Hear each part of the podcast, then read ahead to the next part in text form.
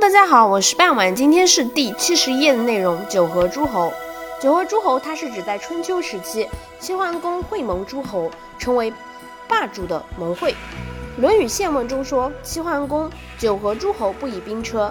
史记中也有记载，兵车之三会，乘车之会六，九合诸侯，一匡天下。《谷梁传》中称，衣裳之会十一次，兵车之会四次。齐桓公于公元前的六八一年，在真，也就是今天的山东真城，召集了宋国、陈国、蔡国等四国诸侯会盟，是历史上第一次充当盟主的诸侯。当时中原华夏各诸侯苦于戎狄等部落的攻击，于是齐桓公打出了尊王攘夷的旗号，北击山戎，南伐楚国，成为中原第一个霸主，受到了周天子的赏赐。